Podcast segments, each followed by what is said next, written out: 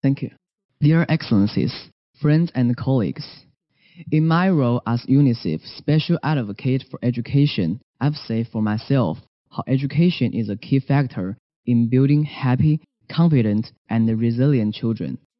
I visited two child-friendly schools in Sanjiang County last year, where school has become a fun experience where children are encouraged to work together to create solutions to problems and to learn important life skills which will set them up for success in the future.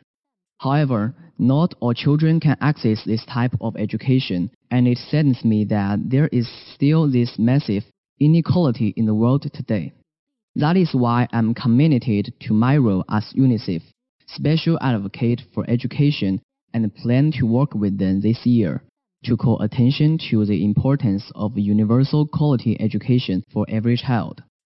I plan to join another mission with UNICEF to meet children attending schools in some of poorest areas, where there is a need to develop a more child-friendly approach to learning. I will also take part in the development of the video production to promote the Child-Friendly Schools initiative. I aim to raise awareness of the very real need to invest in improving the quality of education in China and to leverage more support for this. This year, I'm going to support UNICEF to bring the SDGs to life for children and young people in China through the creative use of multimedia. This will empower young people to better understand what the SDGs are and why they are so important for their future and for the future of the world. As a young artist and a student, I'm lucky to have a large following on Chinese social media. In fact, I have over 35 million followers. I see it as my duty to use this following for good.